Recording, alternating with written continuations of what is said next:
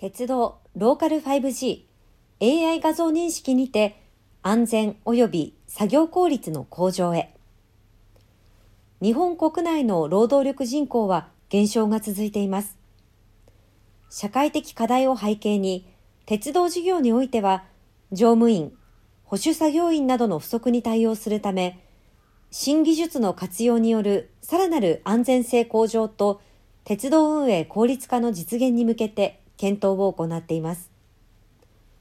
グループ全体ではデジタル技術の活用による既存事業の生産性、効率性の向上やデジタル空間などにおける新たな収益事業の創出を目指していて、様々な DX に関する取り組みを進めています。ITEC 阪急阪神、阪神電気鉄道、阪神ケーブルエンジニアリングは、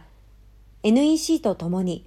鉄道事業のより安全、安心かつ効率的な運営の実現を目指し、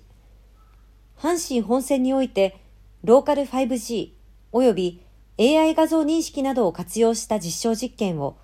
23年1月から2月に行います。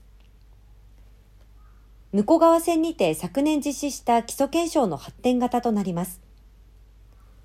今般の実験は総務省、令和4年度課題解決型ローカル 5G などの実現に向けた開発実証の一環で、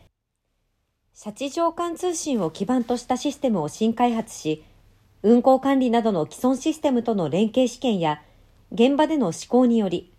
安全対策の高度化や設備点検業務の精進化などに関わる有効性評価、課題抽出及び将来実装に向けた具体的な検討を行います。1、地上カメラと AI 画像認識を用いた事故の未然防止。2、